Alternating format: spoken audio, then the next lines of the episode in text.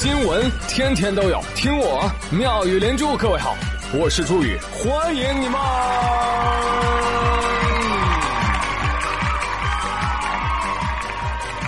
谢谢谢谢谢谢各位的收听啦！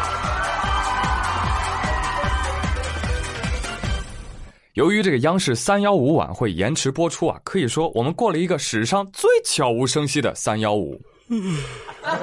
但没关系啊，晚会可能会迟到，但真相绝不会缺席。来，今天节目一开始，反手给大家来个大家。各位小姐姐们，你们听好了，你的韩国代购可能是个假的哦。啊！前两天，北京昌平区的居民徐女士在刷朋友圈的时候啊，发现一个代购。正在韩国买东西。我现在呢要打车去新罗免税店了。今天开始买化妆品，在韩国很多人不知道的冷知识，Bobbi Brown 还有一个好东西哦，本人强烈推荐。又一条，在韩国黛珂白檀水乳是最高端的。叮咚，好了，我已经回到北京啦。开个定位，北京首都国际机场，圣罗兰小金条二十一号，有没有人要啊？徐女士一看。这都什么时候了，还在韩国代购？回来有没有被隔离？对呀，天了喽！他立刻向警方举报。张警官，我们这个邻居群里啊，有一个人是做韩国代购的，他十七号才从韩国回来，呃，现在也不隔离，还发快递，您查查。好的，收到。结果不到俩小时，张警官就回复他说：“经过我们查询这个出入境记录啊，发现这个居民他压根儿就没出过国啊，您可以放心了。” 哦，那就好，那就好，特别放心，特别踏实，哈哈哈！回家越想越不对，哎，那我买过的化妆品呢？没错，其实他就是去了一趟小区对面的批发市场。哎呀，防不胜防啊！表面是防疫新闻，实则三幺五打假啊！再次提醒大家，此刻你朋友圈里要还有定位在韩国买买买的代购，你们都可以举报试试看哦。广大代购们，隔离和被打假，你 选一个呗？不要嘛！我要停下！微商代购行业的寒冬，终于还是来了。哼，你要是做好防疫不添乱，只卖真货不掺假，哪个寒冬能轮到你头上啊？啊，要轮也得轮楼下武汉鸭脖啊，是不是？鸭脖老板瑟瑟发抖。哎呦，我承认了。哎呀，我用的是本地鸭。其实这个新闻呢，对于某些胆大包天的假代购来说，根本不算事儿。啊，代购说那又怎样？好友一删，网名一改，头像一换，你就再也找不到我了。消费者说过分，让我伤心的人是你，让我嫉妒的人是你，让我改变的人是你，让我失望的人还是你。哎，我又没逼着你买，对不对？别怪我太冷漠，毕竟哭得撕心裂肺的人不是我。广大小姐姐，还是自己擦亮眼睛吧。日韩代购水太深，以次充好你别当真。真要为了皮肤好，你专柜免税店里找。呃，实在没工夫到处跑，宇哥建议你用娜宝，挺好。真的，谁说一定国外的月亮比较圆，对不对？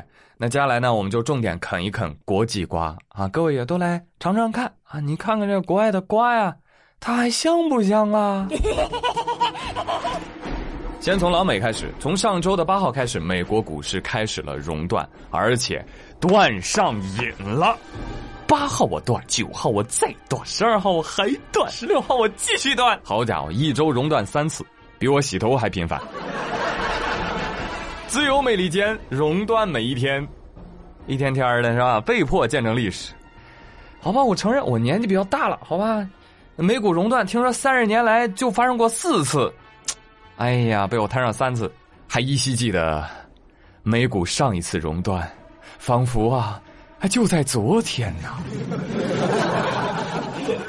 我呢，年纪比较大了。我还记得二零一五年的时候啊，我看这个川普大统领可是在竞选的时候说过啊，他说，美国股市啊要是下跌超过一千点啊，总统啊就应该下台。您请。对此有不少朋友呢蠢蠢欲动，觉得这个时候是抄底美国股市的绝佳时机啊。呀，小伙子，挺心急呀。你别心急，你是韭菜，你忘了？别人抄底是抄底，你抄底那是追高。未来的路还很长，小伙子，别灰心，美股还有很大的下降空间。要记住，新的一周，新的熔断，啊，不是不可能的哈。别瞎尝试啊！要知道，比你厉害的华尔街精英，那这个时候都什么样子？哦，我的股票啊，捂脸哭哦，不能捂脸哦，我的股票啊，我先去洗个手先。老美一定要挺住啊啊！你要是倒下去了，谁来剥削全球经济啊？是不是啊？啊！好，不能幸灾乐祸，不能幸灾乐祸啊！嗯，我们要以一个非常沉痛的心情来面对美国和英国这对难兄难弟。啊，根据英国《金融时报》的报道说，英国啊将不再对仅有轻微症状的人进行检测。What？说白了，还是检测试剂不够。而是呢，把检测重点啊放在了重症患者身上。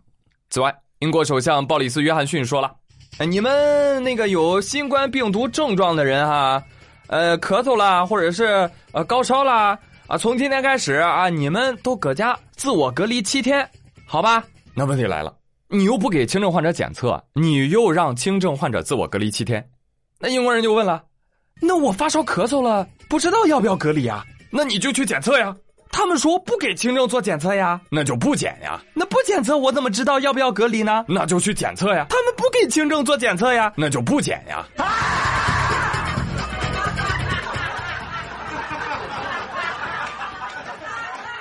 哎呦，这个不太像话哈。哎，但是朋友们，别担心，最新消息来了，英国有改变啊。鲍里斯·约翰逊又说了，呃，我们经过认真的商议和讨论啊。哎，我们做出了一个重大决策啊！呃，我们希望有症状的朋友啊，你呢，从现在开始啊，在家隔离十四天，哎，不是隔离七天了，好吧？时间延长了一倍。哎，你都不知道这个讨论，哎呀，真是付出了我们巨大的努力呢。但是学校关不关呀？不关。大型活动停不停啊？不停。为什么呢？英国首席健康官啊，在开记者会的时候啊。呃，跟大家解释了一下。第一啊，呃，虽然关闭学校呢，你听起来哈特别的有效，但是我们通过这个模型评估下来之后啊，哎，实际的效果其其实有限啊。放屁！呃，第二点呢，呃，新冠肺炎对儿童的影响啊比较小。哎，那为什么不禁止大家去体育馆看大型的体育活动呢？你看。你就算有新冠患者到球馆去看体育活动了，最多呢也就是传染周围的人而已呀，他又没有办法传染给整个体育馆的人，对不对？Excuse me？呃，再说了，传染啊，通常发生在亲密接触的亲戚啊、同事啊、朋友当中啊。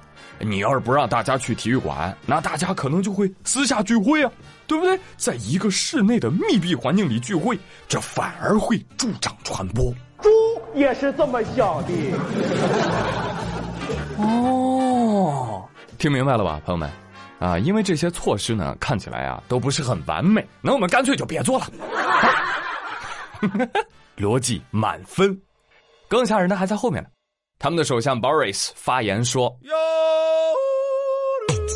哎，我们做出一个重大决策啊！我们政府预测的结果呢，可能是英国绝大部分的人都会感染这个新冠病毒。”虽然呢，哈，他会有部分的人会死亡啊，但你们放心啊，绝大部分人都会活下来，并且你们啊，个个都会有抗体，哈哈哈哈！最终啊，我们将会获得群体免疫力。当然了，呃，我们英国人还是要做好失去所爱之人的准备。你欺人太甚，你很久了。什么意思啊？意思呢，就是我们不打算做防疫了。好吧，我们要靠群体免疫力。问题又来了，什么叫群体免疫呢？简单来说，就是指人或者动物群体当中有很大比例，因为接种了疫苗或者呢这个感染病毒之后啊痊愈，获得了免疫力。而当群体当中有大量个体对某一个传染病免疫，或者呢易感的个体很少的时候，那些在个体之间传播的传染病的感染链条便会被中断。他们官方推算呢。说是大概百分之六十的人感染的时候啊，这个传染就会中断。我的妈呀！我呸！群体免疫要有很大比例的人接种疫苗，现在疫苗在哪儿呢？哪儿呢？炒丢了！啊！所以这个政策是什么？匪夷所思啊！哈哈，这叫生的自由，死的随机，吓人啊！说白了就是让你听天由命，知道吧？用身体硬扛，病毒病毒了不起啊！啊，软的怕硬的，硬的怕愣的，愣的怕不要命。大家都感染，谁也别嫌弃谁。就这样的一个无为而治的佛系政策，却迎来了国内某些网友跪舔的美妙声音。来听一听。我觉得英国人的群体免疫策略启示为什么人类的文明主要是欧洲人创造的，因为他们勇于接受自然环境对自身的选择。那这样存在下来的也就是最强的，最强的人，那自然能够创造出一切喽。哇哇，您这跪舔的活儿好啊啊！而且我跟你说，这样的人还不少啊。比如说奇葩说某些大神们，我就问一句哈，这么高光的大不列颠，是准备好全民参与群体免疫了吧？嗯，那女王为啥不参加呢？根据英国《每日邮报》报道，出于疫情中的安全考虑，英国女王伊丽莎白二世本月十二号撤离白金汉宫，前往温莎城堡。哎，这领导怎么先走了？哦，剩下指标要靠老百姓完成，是不是？哦，懂了，懂了，懂了，懂了。啊，原来首相推出的政策，女王是可以不在计划之内的。伊丽莎白二世离开王宫避难，大英帝国稳定度减十。那这样吧，呃，我们建议啊，英国接下来在立王储啊，呃，一定要挑选那个获得免疫力的王子啊，才能当王储，是不是？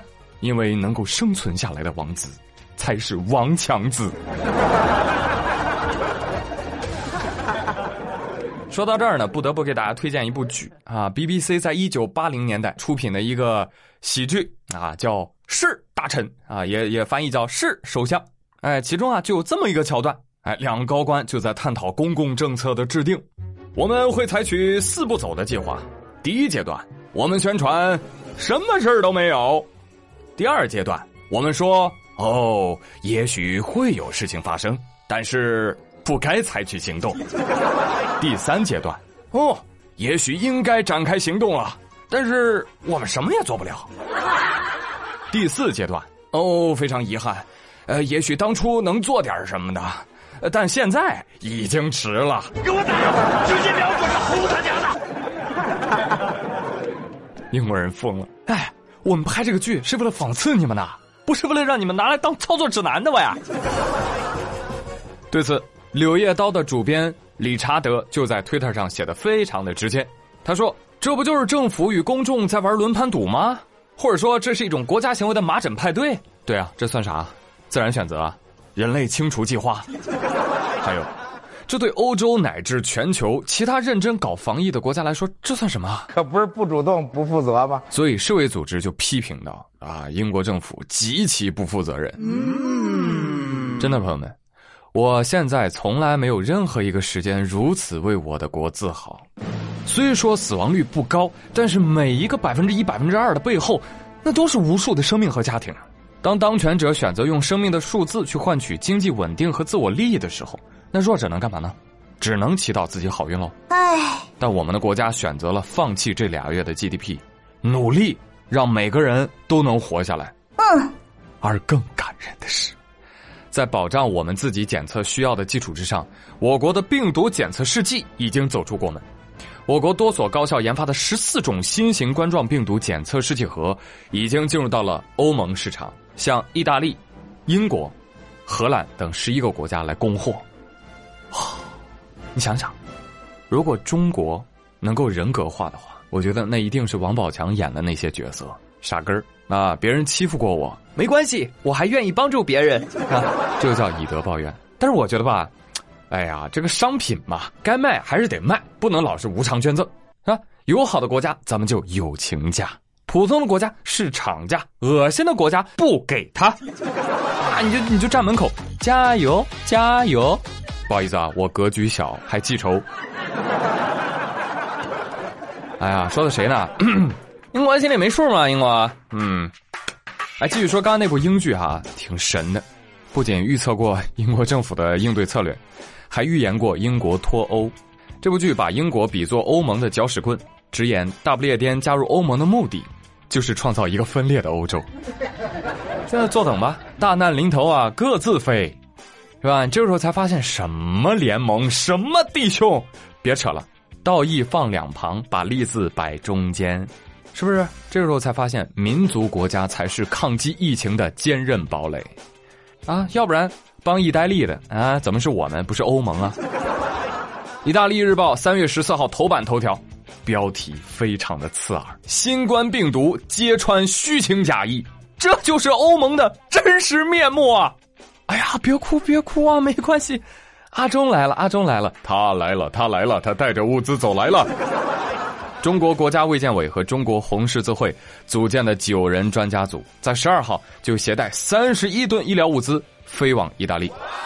那除了常规的一些医疗设备之外呢，专家组还带去了普通健康人的血浆，还有新冠康复者的血浆。还要重点说一下啊，这个专家组当中相当一部分是来自四川的华西医院的。那么就问了，哎，为什么四川要派专家支援意大利呢？来听四川省卫健委主任告诉你。我觉得想要分享一下，在一九八八年，意大利政府无偿捐助了。我们四川建立了最大型的急救中心，更重要的是在，啊，零八年汶川大地震的时候，我记得那个意大利的，呃，专门的红十字会以及他们医学会啊，派了十四名急救专家，我我觉得是有九百多个伤员啊，是在意大利专家的指导下，能实现了呃转危为安，所以四川人一直抱着感恩的心，这三个专家都是主动报名、主动请缨。意大利的朋友们，不用太感激啊啊啊！说这话听不懂是吧？没关系，宇哥会意大利语啊。嗯，ciao you，滴答滴答 me，I，，哗啦哗啦 you 啊，好优美的意大利语。翻译一下啊，呃，滴水之恩，涌泉相报。我呸！啊，哎，不用太感激，真的真的很正常啊。你想想，二营长的炮是不是意大利的？啊！网友天天给友军端的面是不是意大利的？呃，再说近一点的，里皮是不是意大利的？对不对？所以这次必须帮忙啊！不用谢，不用谢。以后啊，多带我们国足上分啊，捧大力神杯，好不好？意大利说告辞。没有没有没有，开玩笑开玩笑啊！意大利人说：“哦，我们的意中人是个盖世英雄，总有一天他会穿着白衣，骑着熊猫来救我的。”四川的专家们，你们一定要保重啊！呃，过去之后呢，您受累啊，顺便澄清一下啊，四川也不是人均吃油、个个发大熊猫的，好吧？此时此刻，对，就是当下，也将成为历史。希望意大利的朋友一定要看清楚，是谁以诚换心，一定要记住哦。我和你一起合作无间。好了，朋友们，本期的妙连珠就说到这里了。最后以一首。意大利歌曲结束本期节目，我是朱宇，感谢各位的收听，咱们下期再会喽，拜拜。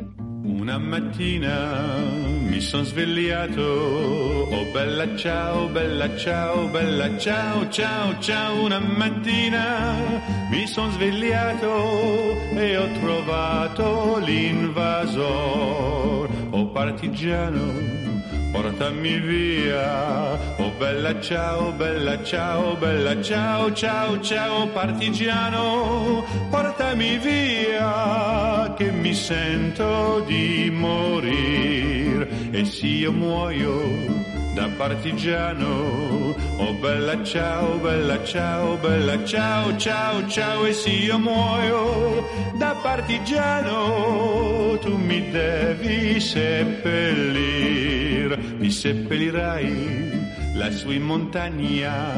Oh bella ciao, bella ciao, bella ciao, ciao, ciao, mi seppellirai lassù in montagna sotto l'ombra di un bel fior e la gente che passerà.